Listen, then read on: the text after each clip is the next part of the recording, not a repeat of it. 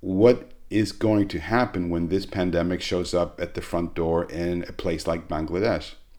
It is absolutely a case of huge worries.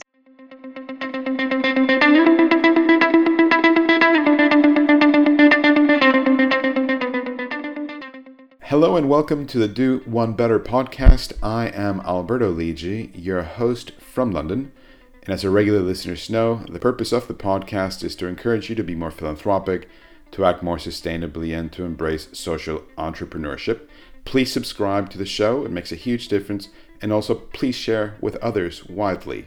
Today, it's an absolute pleasure to welcome on board Girish Menon, who is the CEO of ActionAid UK. So, today we're going to be talking about ActionAid and how it is being impacted by the coronavirus in terms of the work it does in low income countries uh, some of the strategic challenges, funding challenges, and much more.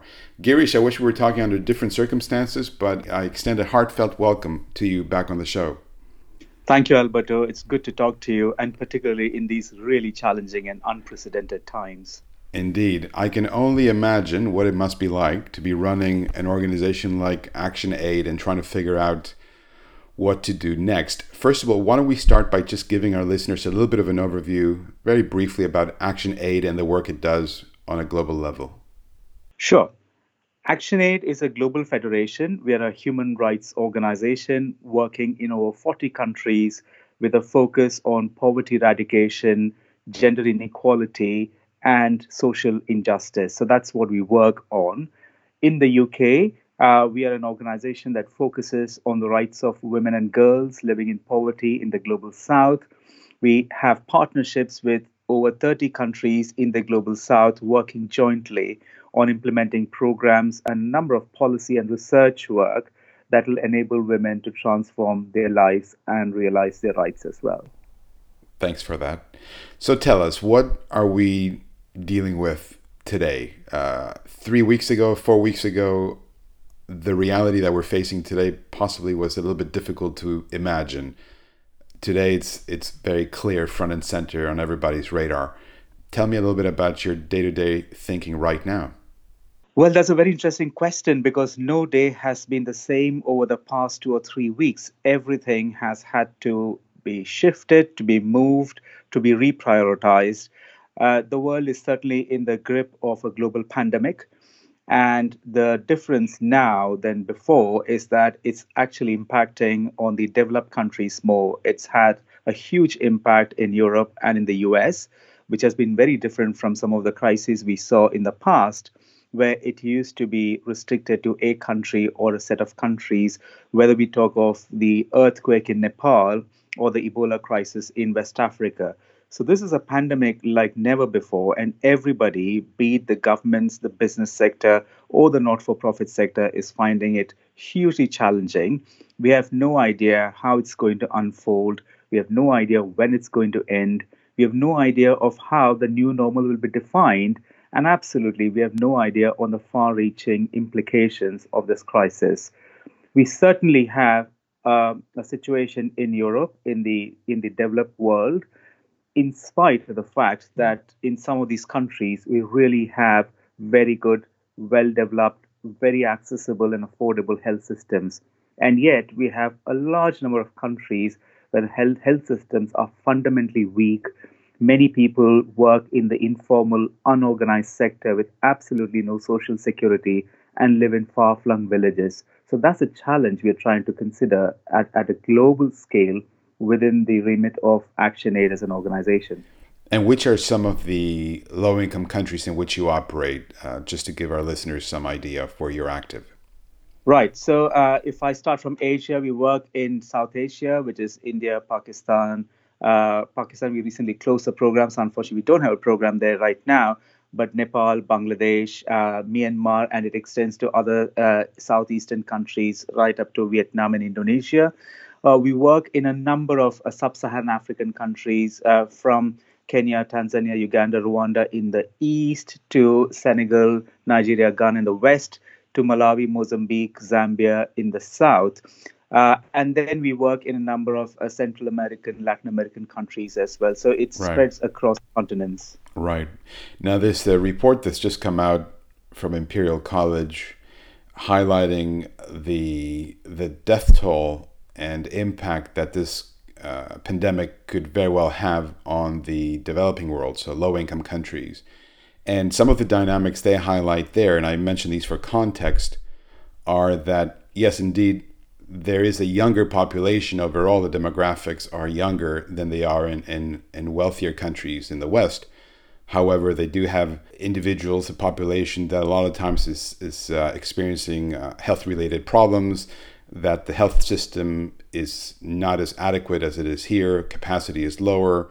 We have larger family households living all together under one roof, which means those who are elderly, over 65, are living with younger uh, members of the family and therefore more difficult to isolate that all, those who are elderly in those communities also interact with a, a broader range of age brackets in society, all sorts of issues around water, all sorts of issues around sanitation and lack thereof, and also very little by way of being able to deploy a hefty economic stimulus package and also uh, lower ability to have individuals in society self isolate and so forth. So, a variety of issues that come to the fore when we think about the developing world. And it's just not pleasant reading. And personally, this is something that's been percolating in my head for the last few weeks.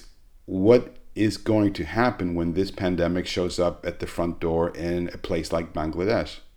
It is absolutely a case of huge worry. So, if, for example, we look at the Cox's Bazar uh, in Bangladesh, where we have uh, the Rohingya refugees who were fleeing from Myanmar uh, being relocated. We are talking of a situation of a very densely populated camp of 800,000 people. We are talking of very populous countries like India, or, or uh, in, in case of urban Kenya or urban Nigeria. Uh, it's it's very hard to think of how some of those elements of social distancing can be maintained. It's hard to think of how the informal people working in the informal economy would sustain over this period of time. Mind you, they're already leading a subsistence life with very little social security and safety nets. And now many of these countries have gone into lockdown. Uh, the building sites are closed. Agriculture work has come to a grinding halt. All the other informal sector, which is actually what employs them, is closing one after the other in many countries, the police have also been enforcing this lockdown very, very strictly. So there's a huge economic impact. There's a huge social impact. But one thing that is not often talked about is how such crises have a much deeper, disproportionate impact on women and girls. Mm-hmm. Uh, this is yet another issue of gender discrimination that comes to the fore at the time of crisis. So the first thing is about unpaid care we know that women spend three times more the time than men spend on unpaid care. And now, with caring responsibilities for people who might be sick in the family or the or the elderly, is going to add to the caring burdens. It's going to make it much more difficult to get water, for instance, as you pointed out, because the, the, the key message to stop the spread is about regular hand washing. Mm. And when you have a situation where 780 million people don't have access to water, you are putting the burden more and more on, on the women and girls to get that water. Two thirds of the informal sector workers happen to be women. So, again, uh, from an economic perspective, there's going to be a huge burden on them, not to mention the potential of increased domestic violence that we have seen often in, ter- in times of crisis. And then, when you have a situation where women are disproportionately burdened with all these additional responsibilities that this crisis is going to put on them, one can imagine how, how difficult it would be for them to even access some of the information that is coming out in terms of what you can do to keep yourselves safe in times of a COVID 19 attack. Uh, too much to digest tell me what are you doing in terms of your actual programs right now? What is it that you're doing in anticipation of of uh, of any regulations or any uh, uh, social distancing uh, directives that come in, uh, and just in general to keep your your staff safe and those who are you, who you're helping safe. What in practice, what is it looking like right now? What are you doing to to prepare for this um, this hurricane, as it were? Mm. Across the world now, everybody is working from home because uh, all all the uh, all the countries uh, are seen as high risk countries. Some countries are obviously more at risk than than the others. So pretty much every uh, all, all staff members are working from home. That's where technology has come in handy because uh, we have uh, we had put in a lot of resources in making ourselves more digital. It was part of our Action ActionAid UK strategy. It was part of the Action ActionAid global strategy. Mm-hmm. So that has helped us to actually have some of those operations kicking the background with some of the business transformation that we did. So uh, there are and, and different countries depending upon where they are on the digital and technological journey have put in additional stopgap measures in place so that people can access the internet even if they, they live in an area which has poor connectivity mm-hmm. all non-essential international travel has been stopped the essential international travel will only be permitted in, in highly highly exceptional cases if somebody needs to travel to address uh, a growing humanitarian crisis, but we have not yet come to that point. At this point in time, pretty much all travel has been suspended. Our, our absolute top concern has been to ensure that staff are safe, uh, staff are connected, and staff are able to work remotely. Having gone through that over the last week to 10 days, it's now looking at how we can connect with the communities now, globally, ActionAid has been very fortunate because across all the programs, we have strongly believed in the principle of localization, where we work with and through local organizations and local communities. They are the ones who lead any response at any point in time. And in many, many countries, these responses are led by women leaders and women's rights organizations. So I think we are uniquely positioned to reach out to communities uh, in a manner that suits the context and the complexities in, in how each of the communities are are, uh, are structured. So rather than somebody sitting far away in the head office in the in the in the national capital talking about what should happen, these are actually led by local level community activists, a very large number of them who are women. The focus has been on spreading messages on how to keep people safe but equally, at the national level, every team is working as part of a national collective to see how they can work with the government to highlight the issues and sufferings of people who are really caught out in this kind of a pandemic. Talking about the necessary social security plans that need to be in place, health systems and access to health material and information that needs to be in place, and how people who are most vulnerable can be supported.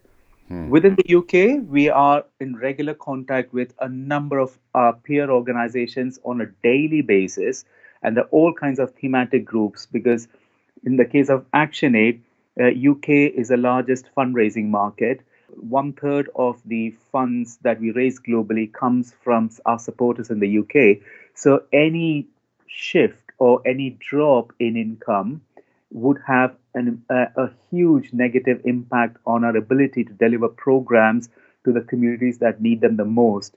So yes. we're really looking hard at how could can we continue to engage with our supporters, how can we provide the right level of information, and and how as a sector we can think of how best to support programs around the world uh, to do what they need to do at this time of crisis, where all the plans, all the carefully calibrated plans have to be put on one side to say we need to address this pandemic here and now, but we also need to think about a post recovery period, which is equally important to get the communities back on their feet. Indeed, indeed.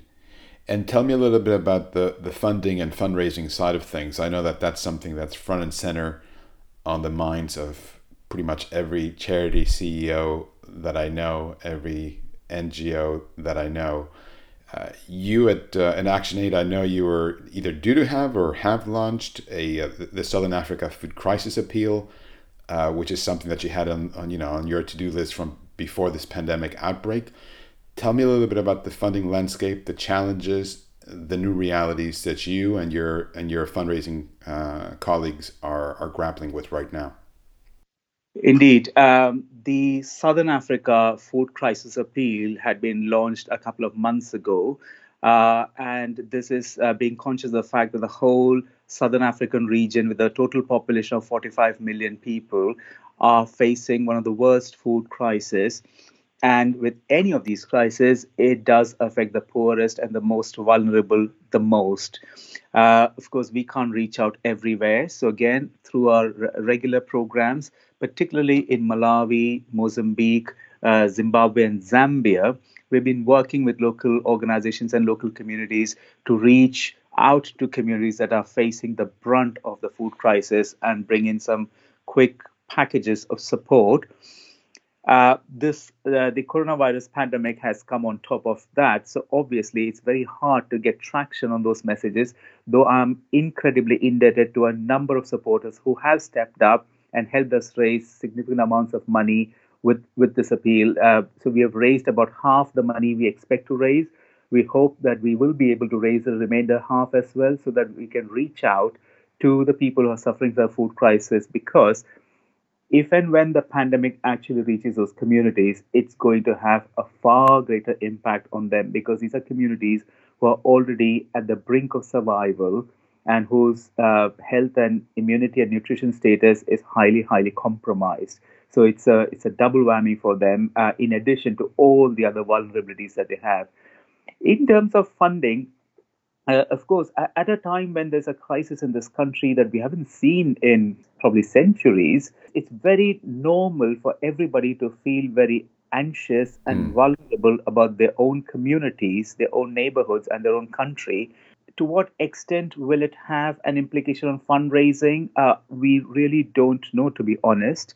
Uh, the we will start getting the initial results in a month or two when uh, when we start understanding some of those factors much more.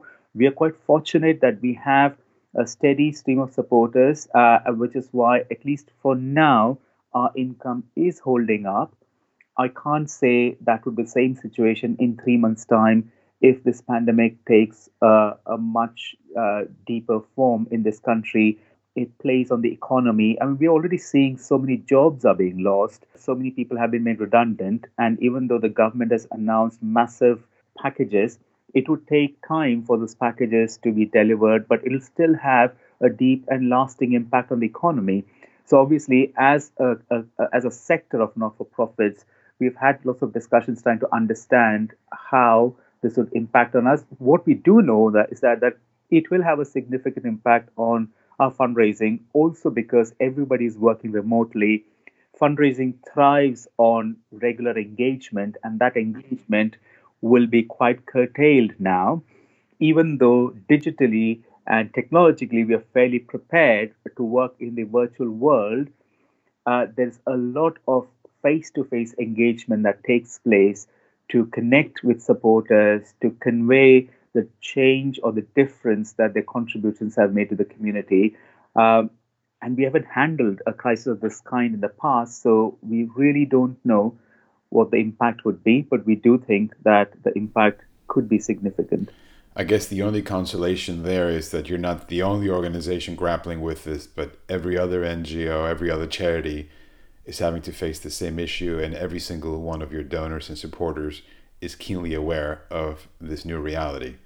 That's right. That's absolutely right. Which is why we are also in touch with several of the donors to to a explain the situation because obviously we may not be able to honor all the commitments that we have made in terms of program delivery or the communications around the program just because of the, the practical difficulties and therefore requesting a lot more understanding empathy and indeed flexibility uh, for example, in terms of the deadlines for reporting. And it's it's quite encouraging that many supporters have written back to us and, and have said that we perfectly understand that. That's fine. You take care of yourselves, and we hope that the programs can continue. So, so that's really encouraging. I know there are quite a few different foundations coming front and center who have large endowments and uh, strong balance sheets that are stepping up and saying we will back the third sector, we will help you overcome this uh, this really challenging period. Yes, indeed, and I think that's a great step forward because uh, this uh, this time more than ever, the role of philanthropists and the foundations are so very crucial. They've always been huge supporters of the sector, uh, and it's it you know we really need them all, all the more uh, at, at, this time of crisis as we prepare uh, a kind of a situation report of what's happening and what needs to be done. Uh, so yes, uh, I've been conscious of that, and it's it's good to hear that from you as well because you interact with so many philanthropists and foundations. And yes, if I have a simple message to them, it is that uh, yeah, please step in. Or we need all that goodwill and support. And uh, yes, and indeed, there are groups out there. There are groups out there coming up uh, of funders who have you know a high amount of net assets and who are willing to help uh, struggling charities.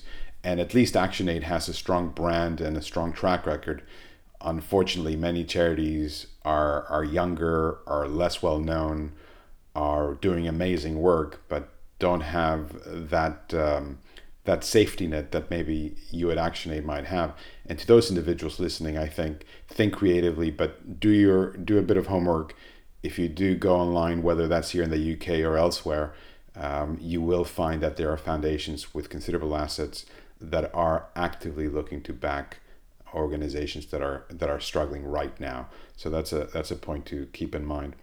Tell me, Girish, in terms of the strategic thinking at Action Aid. So this whole coronavirus uh, really came to the you know came to everybody's attention at the very tail end of 2019. I think many for, for many people it was early 2020 where they first even heard about coronavirus. What give us a little bit of insight in terms of how those alarm bells went off within various action aid offices around the world and how things started how things started aligning and coordinating in order to get to where we are right now and be uh, ready for what's coming? Hmm. It's it's hard to think of how quickly and how rapidly the situation kind of evolved into into where we are currently. Uh, I suppose, like all of us around the world, we always thought that it was something restricted to China or East Asia or Southeast Asia, uh, because that's what happened with SARS or that's happened with what what what with bird flu and some of the other more regional level pandemic uh, that we saw. And of course, when it hit China, people also had the confidence that the Chinese machinery is strong enough to address that. But sadly, all those assumptions proved false because it, it took a completely different turn. I suppose uh, it, so. It, that that was a time when actually started looking at it, but it, it, it didn't still quite strike as very significant but the, the penny dropped when we saw the situation evolve in Italy because we have a very strong presence in Italy and the situation in Italy started deteriorating rapidly. And when that happened and when that started spreading to other countries in Western Europe uh, and into the UK, um, it was then just a matter of days before ActionAid really woke up to it and said, uh, this is something that's going to hit us very, very badly. So, for the last month or so, we started initiating discussions within the Global Federation. Of course, it was far more intensified in the Western European countries. Uh, Italy was facing the brunt of it, and soon enough, it was followed by Spain and France, where we have a presence. Uh, but then all the other countries started uh, really uh, coming together and talking of what what does that mean and what can we do to stay a little bit ahead of the curve uh, being seriously concerned about the speed at which it hit Italy. Uh, for us uh, in, in the UK, uh, we started looking at it seriously from the last week of February. So I, I would say for, for a month now. And our, our initial focus was uh, A, to, to ensure safety of staff, their welfare, uh, B, on, on supporting the remote working very, very quickly so that uh, we we could we could ensure that everybody could work from home. We tested our equipment. We quickly ordered additional equipment that we needed, and our teams did a fantastic job in just stepping up very very quickly, setting up sickness lines, set, setting up a tracking system for staff. We have a group of mental health first aiders uh, we immediately realized that this can have serious consequences on mental health of, of our colleagues. So they got they swung into action in terms of how they could support staff who are self isolating or, or who would feel very anxious. And, and we tested all the other systems, our systems for communicating with supporters. So we actually uh, sent out a message to all the 56,000 supporters a couple of weeks ago to tell them what's happening at our end and what we're doing. The response to that was hugely encouraging by with many people writing back and saying, yes, we understand, that's the right thing, stay safe. So, so that's what we've been doing. And then some of our more externally facing colleagues have been part of a number of uh, groups uh, to, to share intelligence um, and share best practices. So, you know, this is the time when everybody, you see the best in people at the time of crisis. And this was time that everybody across the sector was opening up and saying, hey, these are two or three things that we are doing that might be helpful for you. So there was a lot of unsolicited support and advice so we can work together as a sector. Now, as we speak, we are having discussions with the government, uh, with the Department for International Development, because as you would have heard, they, together with the Foreign Commonwealth Office, have significantly stepped stepped up their COVID nineteen response. So we are engaging with them, and we are putting in plans to engage with them not just here in the UK, but also through the offices globally. We are also working as part of BOND, which is the umbrella body for international organizations, so that we can have some core messages uh, that we can work on, core priorities that we can work on. For ActionAid, as with every other organization, is also saying how do we also stay mission focused? Because this is a time when you could be pulled in several different directions. Our mission is on poverty eradication gender justice and social equality. And our focus is on the rights of women and girls who would be worst hit particularly in times of these crises so trying to understand how can we get those messages out to the community here but also how can we support our programs working across the world and unfortunately, everything is intertwined. I mean, the pandemic doesn't stay in isolation. It'll impact your your, your food crisis appeal, and it impacts everything else. Things, you know. Indeed, indeed. Uh, and and as I said before, uh, you know, we are working in communities that pretty much are the margins of society. That's why we are there. Uh, so on every angle, there's a challenge. There's a challenge of information reaching out to them. There's a challenge of supplies reaching out to them. There's a challenge of government schemes that might be quickly put together in different countries reaching out to them. Uh, they have had a challenge of accessing uh, the, the normal structures that you would in, in the administrative machinery, working through fairly poorly resourced health and education systems. So, yes, um, uh, obviously at the ground level, again respecting the principles of localization. We will be led by uh, what local communities uh, would prioritize, but we will put in whatever we can in terms of the information and advice uh, and learning from best practices across the federation. But our responses will be very much led by the local organizations and the local communities that we've been working with for several years now. Mm.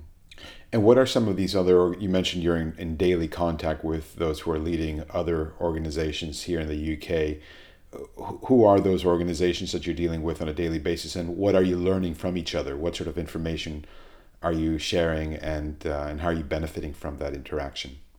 So, for the international organizations, we have an umbrella body called BOND, is for everybody in international development, which is has a membership of about 450 uh, organizations.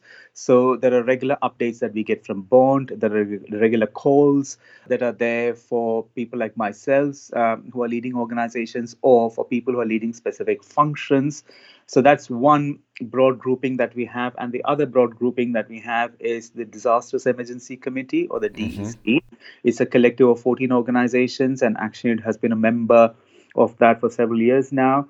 We are looking at what's happening here in the UK, how things are, are unfolding, but also thinking in terms of a potential global appeal we might need to do at some point in time, as and when the pandemic hits the global south. Uh, we don't think the time is right now to do the appeal here uh, in the UK because there's so much anxiety and concern about what's happening in the UK. But equally, we also realize that we have a role to see how can the UK community support countries that have less resources than we do? uh, as an act of global solidarity. So, those are two examples, but there are all kinds of other groupings. For example, one of my colleagues, uh, she's part of an international program directors forum that has been quickly put together to actually say what is our programmatic response and how can we be more coherent because we will be meeting with DFID uh, colleagues and hopefully the minister in the next few days, uh, which is being discussed. So it'll be good for us to support and work in partnership with DFID so that all the, the interventions and all the programs can have a meaningful impact rather than acting and pulling things in different directions. Yes, yes. Normally, as you know, we end every show with a key takeaway from from our guests for for our listeners. In this case, let me let me narrow it a little bit. Instead of saying a key takeaway, I would say, what sort of word of wisdom would you have for other CEOs in the NGO charity space, foundation space, and other uh, individuals working in that space, what would you say to them right now? What I would say to my peers and colleagues right now is uh, stay mission focused and be true to your culture. It's really important that we constantly remind ourselves of who we are and why we exist. So let not anything come in the way of distracting us from that mission. And we also have an organization culture that we hold very dear it's about our values, whether it's about respect, kindness, trust, mutual accountability, collaboration, however you define it, be true to your culture because that's what will keep us steady in these very, very turbulent times. And lastly, focus on what you can control and manage because the world around you is swirling, you know, very, very violently, and we have no idea of, you know, whether it's spinning out of control or at what point in time it will come to the the quote unquote normal days. So just focus on what you can control and what you can manage. Perfect, perfect. Girish, thank you very, very much for joining the Do One Better podcast today under these circumstances and for sharing your wisdom and shedding light on the issue as you see it. Uh, CEO of ActionAid UK. To our listeners, thank you very much for listening. I hope you found this useful. Feel free to write in if you have any questions or comments. Please subscribe it really makes a world of difference, and please share widely with others. Girish, thank you once again. It's been an absolute pleasure having you, and um, and it's always great speaking with you. Thank you, Alberto. Thanks for the opportunity. Stay safe and keep well. You too. Thank you for listening to the Do One Better podcast. If you want to find out more about our show, about our guests, additional links and resources, visit our website at lidji.org. That's L I D J I.org. And don't forget, success at the Do One Better podcast is about inspiring you to be more philanthropic, to think more about sustainability, and to embrace social entrepreneurship. Hopefully, these stories will encourage you to take action and change the world around you for the better.